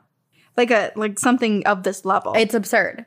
And 10 years after the haunting. So it was basically like the haunting continued for 12 years, but at year 10, Shirley had actually married a man named Derek. And so they were like, we're going to move out. We're not going to live here anymore. And they moved to Bognor Regis, where they started their own family. But Donald followed them, and the hauntings continued. And even if Shirley went days or weeks without talking to her parents, she would know what they were up to, and they would know what Shirley and Derek were up to because Donald started leaving messages and letters around their respective homes telling them what the others were doing. So, like, Donald would write a letter at Wally and Kitty's place detailing in like very extensive detail everything that Shirley and Derek were doing. And then vice versa, Shirley and Derek would find messages of like what Wally and Kitty were doing. And Shirley was like, I, it felt like Donald was snitching on her, yeah, it's totally tattletaling. like a younger sibling. So, I mean, I, I understand why they kind of felt like this parental or sibling relationship with it. I mean, you live with it for 10 years. Like, that that becomes your life. because his name is Donald or its name is Donald, it keeps tripping me up and I keep being like, wait, is this the poltergeist or is this A human. A, a human. well, it became almost human to them because it was just a constant in their lives. yeah. So this continued, like I said, for 12 years. And then in 1968, Donald, the poltergeist, left a message at 63 Wycliffe Road for Wally and Kitty. And the message simply said, My work is done. Goodbye. And with that, Donald disappeared just as mysteriously as he had appeared. And no one still to this day knows why he came, why he stayed, what, What? he wanted, or why he left. he stayed for so long. At 12 years. And to then just say his work is done. What, What work? work? What work? What work? There was no conclusion. No. And apparently Kitty was so distraught when he left because, like I said, she kind of started to view him as a son that she went into mourning after he left. Like, started wearing all black, like, really mourned his disappearance. You're right. It really is, yeah, like Stockholm syndrome. So to this day, the mystery remains, and 63 Wycliffe Road was demolished in the late 1960s, and this haunted house no longer exists, which is probably for the best. But it is now 2021, and Shirley is now 80, and she is the last living victim of the Battersea poltergeist. And she kept quiet about her experiences for the better portion of her life until recently, when a journalist by the name of Danny Robbins convinced her to open up about it for his docudrama podcast. So there is an entire podcast series called The Battersea Poltergeist, and I highly, highly recommend it. It's delightful. And it's a mix of interviews with Shirley, and it's like the first time that she's ever talking about it, and a written drama, dramatized version of like what happened back in, 19, in 1956 through 1968. And it's interviews with a skeptic and a believer trying to find some type of reason for the Battersea poltergeist and like what it was and what happened and why. Wait, what did you say this is on? It's called the Battersea Poltergeist. It's a it's a podcast. Oh, okay. But the rights for it was just acquired by Blumhouse TV and is being turned into a scripted slash unscripted Ooh. series. So that's going to be coming out someday. But it's so fascinating and really, really interesting. I think it's like eight episodes, so it's not terribly long. And Shirley was like truly really hesitant to talk about it at first because even though Donald disappeared, and that was, you know, how many years ago? I can't math. It was, you know, a really long time ago. She still lived in fear that he would return at any second. Or, and then she had two children, a boy and a girl, and she spent a lot of their childhood worried that the second they turned 15, Donald would arrive and plague them as well, the same way that he had her. Oh, yeah, like thinking it's something you age into and age out of. Luckily, that did not happen. And so Shirley was just still nervous about talking about Donald because she was worried that if she did, it would bring him back. But her story is back in the zeitgeist. She's also written a book with the help of Harold's detailed notes from the 12 years together. It's called The Poltergeist Prince of London, the remarkable true story of the Battersea Poltergeist. And she uses like Harold had boxes of notes of recordings of letters written by Donald, all of this stuff that she has like used to write this book, which I truly want to read. But yeah, it's been 65 years since Donald first appeared. I did the math already. I did see I, I prepared. I did it for myself ahead of time. it was 65 years since Donald first appeared and 53 years since he disappeared. But this haunting continues to be a mystery, and no one knows why, how, or what Donald was and why he haunted Shirley and the Hutchings family. Yeah, the haunting is so confusing. Right? Because it is very poltergeisty, but then at the same time, you're right, it, it takes this weird familial turn, like weird roommate. Ah, I don't know. And it makes me almost think of Monsters Inc., where it's like, you know, they're in training. They go to Monsters University. Did he just graduate? Like, I'm I don't confused. know. Why did he, why did he, did he level up? I don't, is there something that they did that accidentally triggered him for a certain amount of But the years? key, and then that the key is the whole other thing. Like that appeared, and then all of a sudden the hauntings began. So it's like, where did that key come from? What is it? And like, why did it disappear? Like, who put it there? Like, it almost makes me think of well, and you haven't seen it, but in The Conjuring Three, they there's like this ritualistic thing left under the house, which like s- sets it all off. And it's like, mm. was there someone who like snuck into the Hutchings house and like left this key and like it was cursed and like that's why Donald appeared? Or like, I don't know, the fact that Donald was so fixated on Shirley, are they connected from a past life? right. And Donald, after the 12 years of haunting the family, like his work was done and he was ready to move on to another life. Like, was he about to be reincarnated? Yeah, I don't know. Ooh, what if? Oh my gosh. Okay. What if, if we're going along with that theory that I just said that it was brilliant? Thank you, Sabrina. Um, what if I'm curious when Shirley and her husband got pregnant with their first child and what the lining up of Donald's disappearance was? Because what if Donald disappeared when Shirley got pregnant because it was like Donald's about to re- be reincarnated as Shirley's child. And all he's wanted to do this whole, the last 12 years was be back in her life because they're traveling souls. Wow. Maybe or on the darker side, what if he what if he was a recovering poltergeist? Recovering. And basically he, he was given the option if he was able to do 12 years or 13 years or however long it was, if he was able to prove himself that he would be able to handle it on earth, then he could live a life on earth. But he had to prove it first. He had to live with a family. He had to be prove himself good enough for a chance at a human life. That kind of feels like the opposite of a recovering poltergeist, right? It's like, He could have been worse. that's true. I don't know. The claw marks on her father in the fire is really scary. Yeah, that's so disturbing. And it's even her, yes, her hovering off the bed. And what I feel like that's just the fact that you brought those up makes it even more disturbing. The fact that she was so emotional over and like protective and maternal over the spirit because the amount of, da- and again, Stockholm syndrome, mm-hmm. but the amount of damage and the, the horror that came with this poltergeist being in the house and the unpredictability of its actions. Yeah.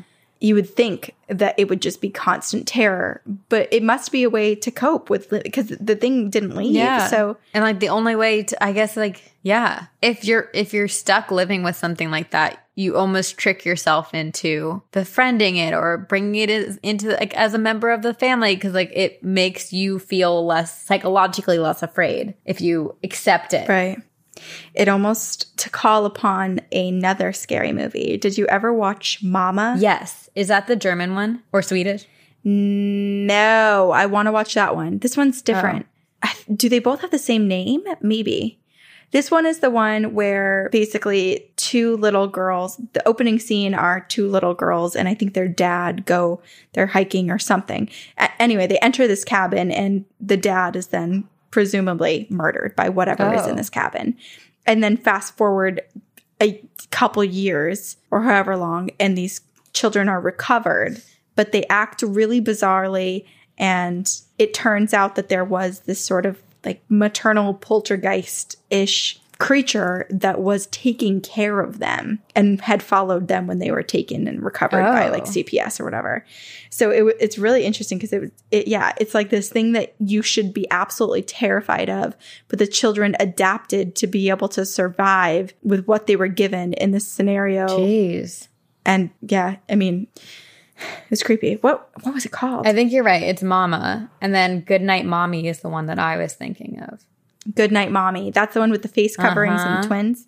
I need to watch that one. My brother watched it a long time ago and told me to watch it. dark. It like that's another movie. Speaking of like mother, like it all all the mama movies. It, it takes a very dark turn that I was not expecting at all. Yeah. Mother, Mama, and what is it? Mommy. Uh, Good night, mommy. Good Night Mommy, Mama, and Mother are all very dark. So dark. and I can't wait for the Battersea Poltergeist to be made into a show because it sounds right up my alley and sounds so interesting.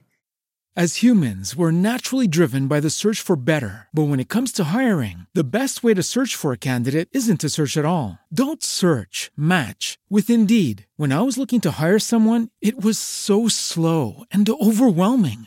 I wish I had used Indeed. If you need to hire, you need Indeed. Indeed is your matching and hiring platform with over 350 million global monthly visitors, according to Indeed data, and a matching engine that helps you find quality candidates fast. Ditch the busy work. Use Indeed for scheduling, screening, and messaging so you can connect with candidates faster. And Indeed doesn't just help you hire faster. 93% of employers agree Indeed delivers the highest quality matches compared to other job sites, according to a recent Indeed survey. And listeners of this show will get a $75 sponsored job credit to get your jobs more visibility at Indeed.com slash podcast. That's Indeed.com slash podcast. Terms and conditions apply. What do you have for a listener story? Okay, this is called Mixed Tape Mystery Man. I want to hurt her. Sibling rivalry taken to the next level. Oh. There's just so much, but it's from the UK, and both of our poltergeist reports were from the UK as well. As many of them are. There we go. Yes. Okay. This listener's name is spelled C E R I. Is that Sari? Sari? Carrie? Oh, I don't know. So I apologize if I'm not saying your name correctly, but I'm going to say uh, Sari. So this is from Sari. Hey, ghostesses. After listening to days worth of your show, I decided to finally take the time to write down the creepy thing that happened to my family when I was about eight and my sister Becky was 12. I grew up in North Wales, UK, in a very small three bedroom house on the housing estate built not too long before. At the time, my mom was bringing me and my sister up, and it was only the three of us girls in the house. There were no men coming into the house or neighbors within a few houses that were men. This was back in the 90s when the most fun thing you could do was use your karaoke machine and blank tapes to make a radio show with your friends. One day, my sister and her friend Sarah, who was 13, unwrapped their brand new blank tape and started recording themselves being radio DJs in the bedroom that my sister and I shared. I was not invited to play radio DJ as I was too young and annoying for them to play with. I get it. I was the I was that I was that sister. My mom called up to both of them to tell them that tea was ready, so they came downstairs, accidentally leaving the machine recording. When we went back up after tea, they rewound the tape to listen to their radio show. They heard themselves presenting their make believe show, and then them answering my mom about tea. Then there was background noise as they got up and left. The fuzzy nothing of a tape recording, The empty bedroom was broken by a slow, deep, and croaky voice that unmistakably belonged to a man. They clearly heard it say, She wears a Man United shirt, and when she smiles, it makes me want to hurt her. Oh. It's worth mentioning at this point that I have always been a very happy child and adult, and at this time I was a big tomboy who, in that room every night, slept in my Manchester United football No. shirt. My sister and her friend were obviously terrified by the strange man's voice on the tape, not knowing where it came from. And after questioning each other if they had done it and realizing that neither of them could have, crying, they rushed downstairs to tell my mom. My mom listened to the tape on the living room stereo and was also so terrified by the unknown man's voice that she immediately rounded all three of us up, me, my sister, and Sarah, and rushed us out of the house across the road to Sarah's house. She played the tape to Sarah's mom, who also lived in a house with just her and her daughters. She also couldn't think of any rational explanation as to what that was or what had happened, but they both agreed that that man was clearly speaking about wanting to hurt me. It's probably worth noting that I didn't actually know about this tape until years later when I was Oh. 19 and around Sarah's house. She was 24 at this point and a mother of two. We were in her house just chatting about weird things that happened in the room the night before, the room that I used to share with my sister. And she said, Ugh, yes. Well, it's like that tape, isn't it? God, that still scares the shit out of me, you know? And I was confused as I had no idea what she was talking about. And she was surprised that I didn't remember. And she kept speaking to me as if it must have been so traumatic and it was about me. So she told me the story, insisting, You must remember, me and your sister were petrified. But I've never heard this story before, which was strange, as by this point, my sister and I were good friends, and my mom had always been very open with us about everything. I did vaguely recall being rushed to Sarah's house once because of a quote alien voice on a tape, but that's all I recall. And I think it was likely dismissed by my mom as nothing for me to worry about or an I'll tell you when you're older moment. I was so creeped out by the story Sarah told me that I didn't want to go home and I didn't want to sleep in that Oh room. gosh. But I had to, as I lived there. When I got home, I said to my mom, What's this about the tape that Sarah and Becky made? And my mom proceeded to tell me the exact same story Sarah had just told me. I called my sister shortly after and I asked her to, and she told me the same story. Their accounts were pretty much identical. And I purposefully didn't say anything leading about the story apart from, What's this about a tape? as I wanted to see how valid Sarah's version was. I'm also pretty certain that they didn't call each other to a line because they're not pranksters nor liars. Oh my gosh. Neither my mom or my sister needed any extra details about what I was asking, as clearly the experience was so significant that they knew exactly what I was talking about by me just mentioning the tape. When I asked them why they hadn't told me sooner, they said that it was clearly about me and I was young, so they didn't want to scare me. Even 11 years later, I was bricking it. My mom said that after she took us all out of the house, she was so scared of the tape that she wouldn't bring it back into the house and she gave it to a lady who was spiritual to burn properly in Oh my case. gosh.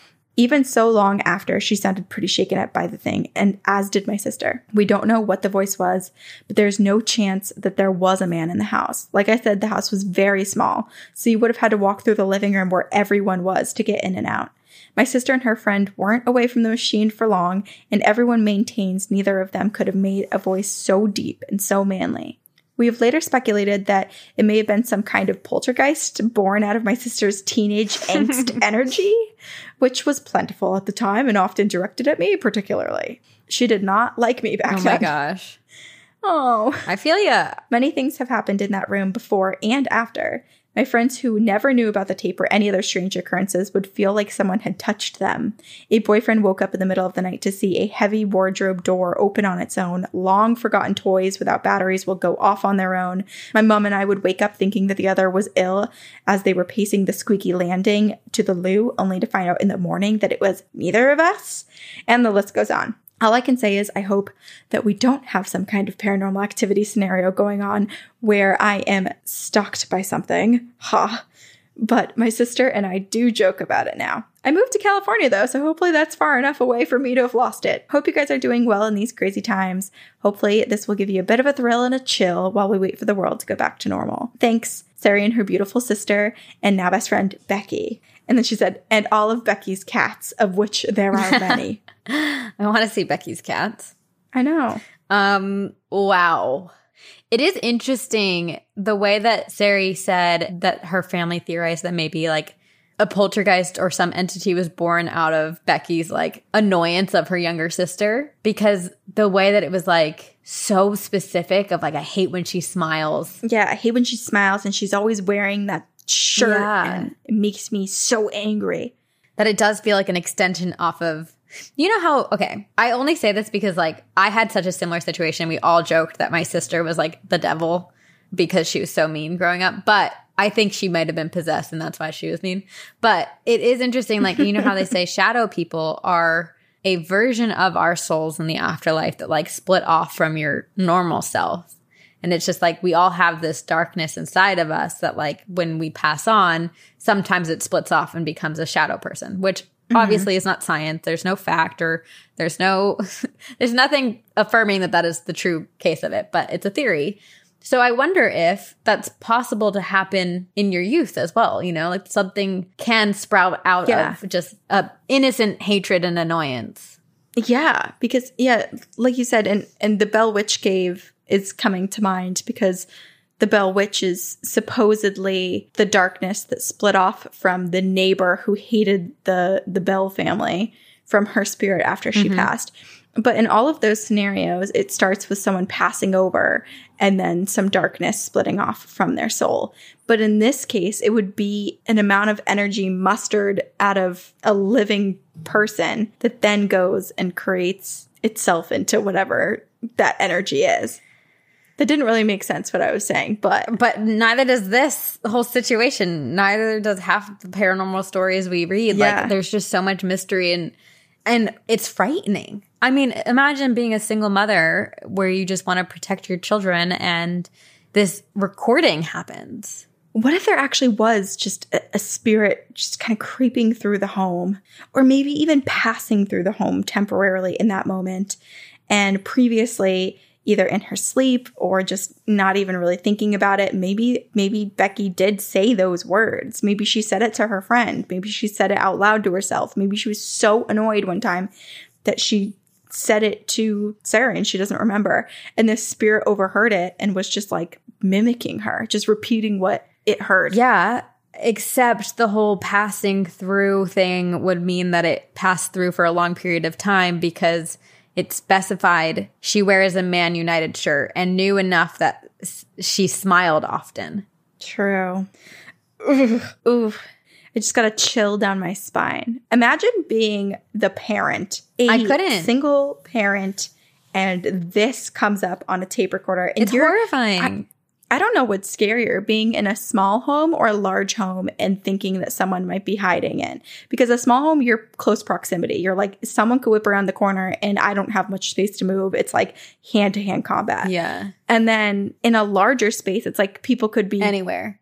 anywhere. You could turn a corner and be in a room where someone is hidden and not know it. And that's that's also petrifying. Oh, gosh. I'm excited. I've had this story saved for a long time.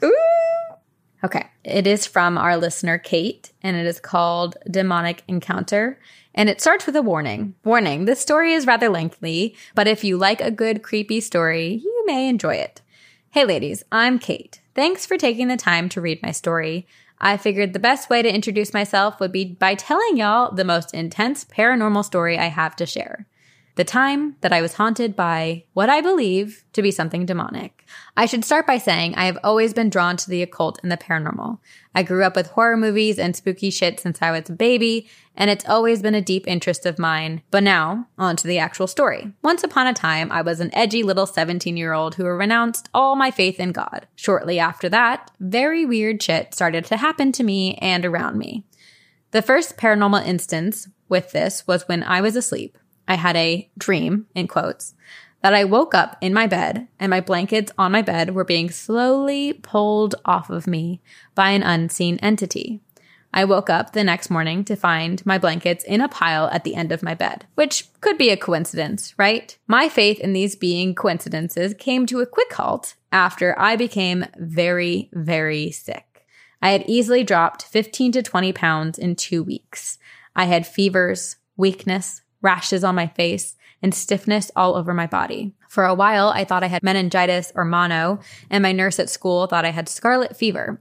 So I went to the doctor and had a wide array of tests done to me, only to come back saying nothing was wrong.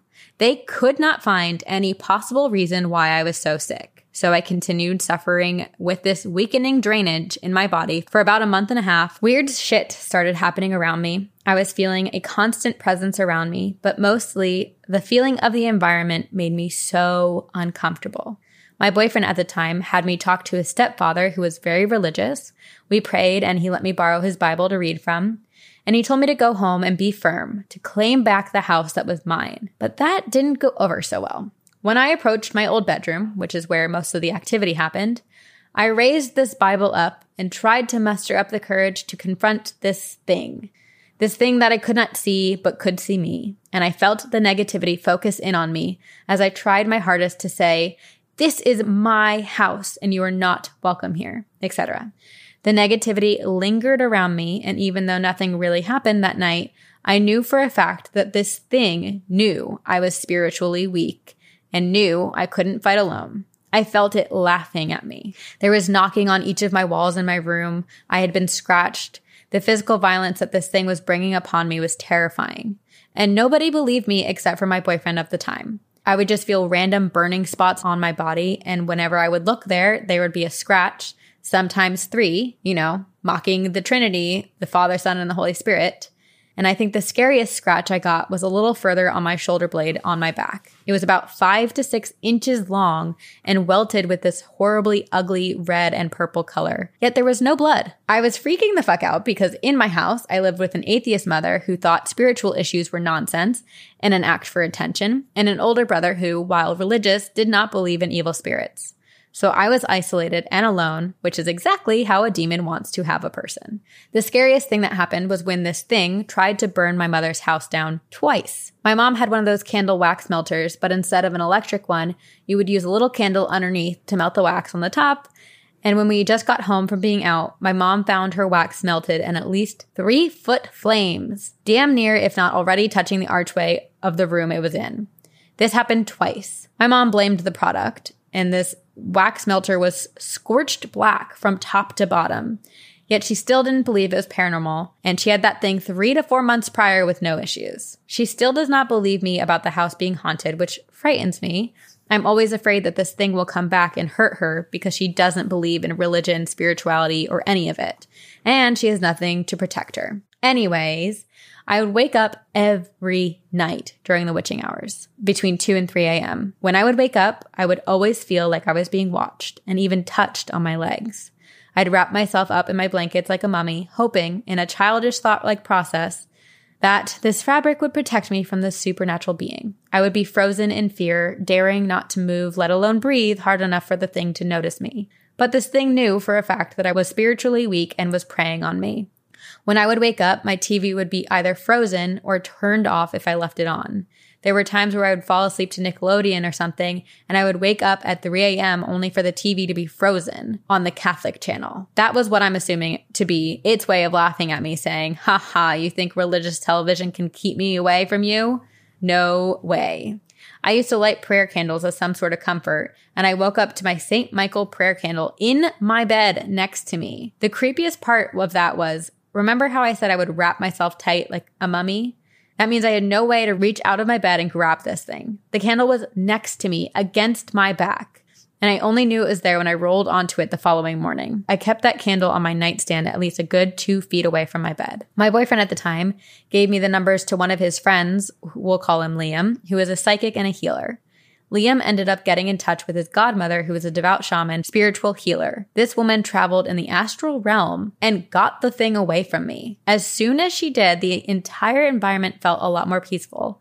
And when I asked her what this thing was, she refused to name it. She said it was an entity far too dark for me to imagine or handle. If there's anything I've learned in my years of dedication to the paranormal and occult, it is that you cannot kill what never had a life or what is already dead. An exorcism helps prevent things from coming back, but you have to hold your end of the bargain to keep them away from you. Until then, some move on to another victim, and some lie dormant until that barrier of protection is broken again. Sometimes I wonder if the entity watches me, waiting for me to let it back. I am now a 24 year old eclectic witch, And over the years, I have learned that I'm an empath as well as a magnet for spirits. Great, lol. I'm still deeply involved with the paranormal and occult. I share my experiences not only to tell a spooky story, but to help others understand how these beings work and how to protect yourself from such things. I hope you enjoyed my story, and I can't wait to tune into the next episode of Two Girls, One Ghost. Kate. You know, it's interesting because Kate, well, this whole thing is absolutely terrifying. But Kate's concerned that the entity is going to come back for her mom because her mom doesn't have any strong spiritual or religious beliefs. And the thought that it would come back to kind of like taunt her or mock mm-hmm. her or challenge her is interesting because with the religious beliefs and artifacts, those things are what were being used to torment Kate. Mm-hmm. You know, the candle being moved to her back, the Catholic channel being frozen on the TV. Yeah. It was it, it was like yeah, it was saying like, "Oh, even if you believe in religion, it's not going to help you at all." And actually, it might be more fun for me to Yeah. torment you now because you think you're having protection. Which makes me think it's a really powerful demon. I'm also so fascinated by this friend's grandmother who astral projected to get rid Yes. of this demon. Like, I need to know who she is. I want to have a full conversation with her. I want to learn her ways. I want her to be my mentor. I and I also really want to know how she deals with it in the astral plane. Yeah. Because what do you do? How do you keep yourself safe? What do you say? What do you do to rid someone else of this? I don't know. I have so many questions. So many. That's why I'm like, let's get this woman on the podcast. Let's give her her own podcast. That's the key right Yeah. there. She needs She her, needs own her own. podcast. And I will listen religiously. It kind of reminds me a little bit of the movie Soul when the shaman has to go into the astral plane to help the lost Mm. souls. And then also Insidious, the first one, where the Oh, dad yeah. has to go into the astral to plane to help his son. yeah.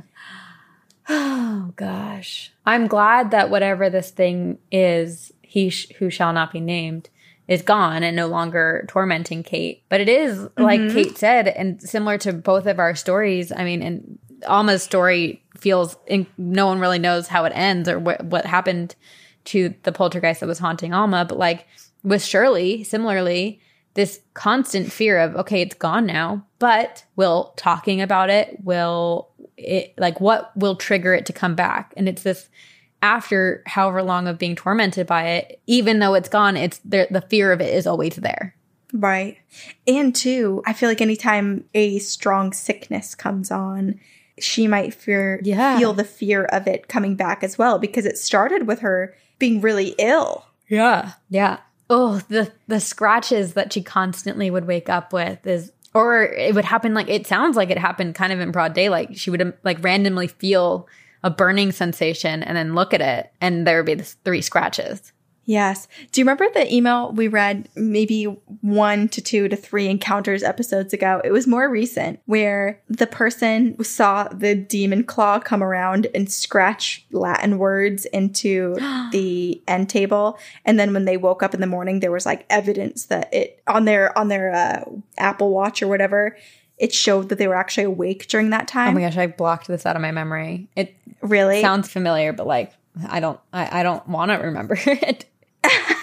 well, that's kind of like what Kate is saying in, in at the beginning of this email when she said she had a dream that she woke up and some unseen force was pulling the blankets off of her bed, and then in the morning when she woke up, her, all of her blankets were off of her bed in a pile at Oh the my end. gosh. So it's like things that are so strange and so terrifying that the the entity um, or your own mind makes you believe it's just a dream, but you're awake and you're experiencing it. Scary. anyway, sleep tight, everybody.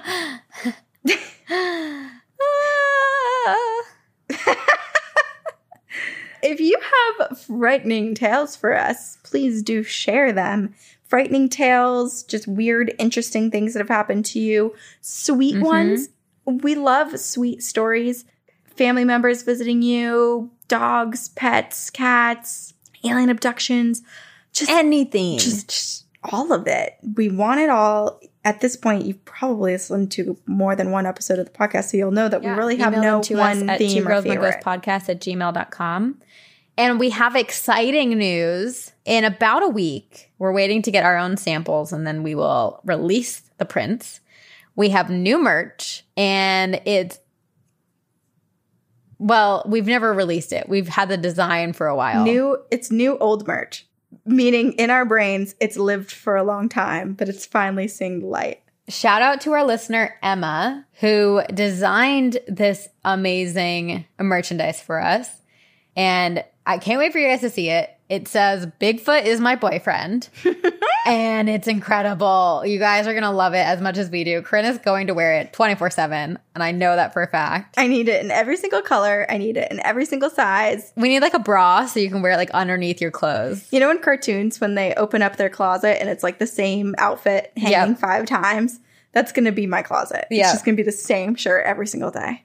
We'll do a sweatshirt, shirt. There's there's gonna be a bunch of different options. We have a tank, a t-shirt, a sweatshirt, a crop top because why not? Because it's belly season. and it's Bigfoot belly season. Yeah. So we're excited about that. So you can support us by purchasing some merch. You can also support us by joining our pyramid scheme and telling your friends about it. You can follow us on social media. Oh, rate and review us on iTunes. Follow us on social media. We have Instagram, Facebook, Patreon. oh my gosh. Patreon. Thank you to our Patreon donors, but also first, thank you to Eric and Brooke Foster, at Upfire Digital, for editing this episode and making us sound a whole lot better and taking out the many pee breaks that we take in this two, three hour recording. Yes, which we try to we try to line them up together. We were in sync today. Yes. Yeah. Together we pee. Together we pee. That will be our next merch. And we will see you on the other side. Very spooky.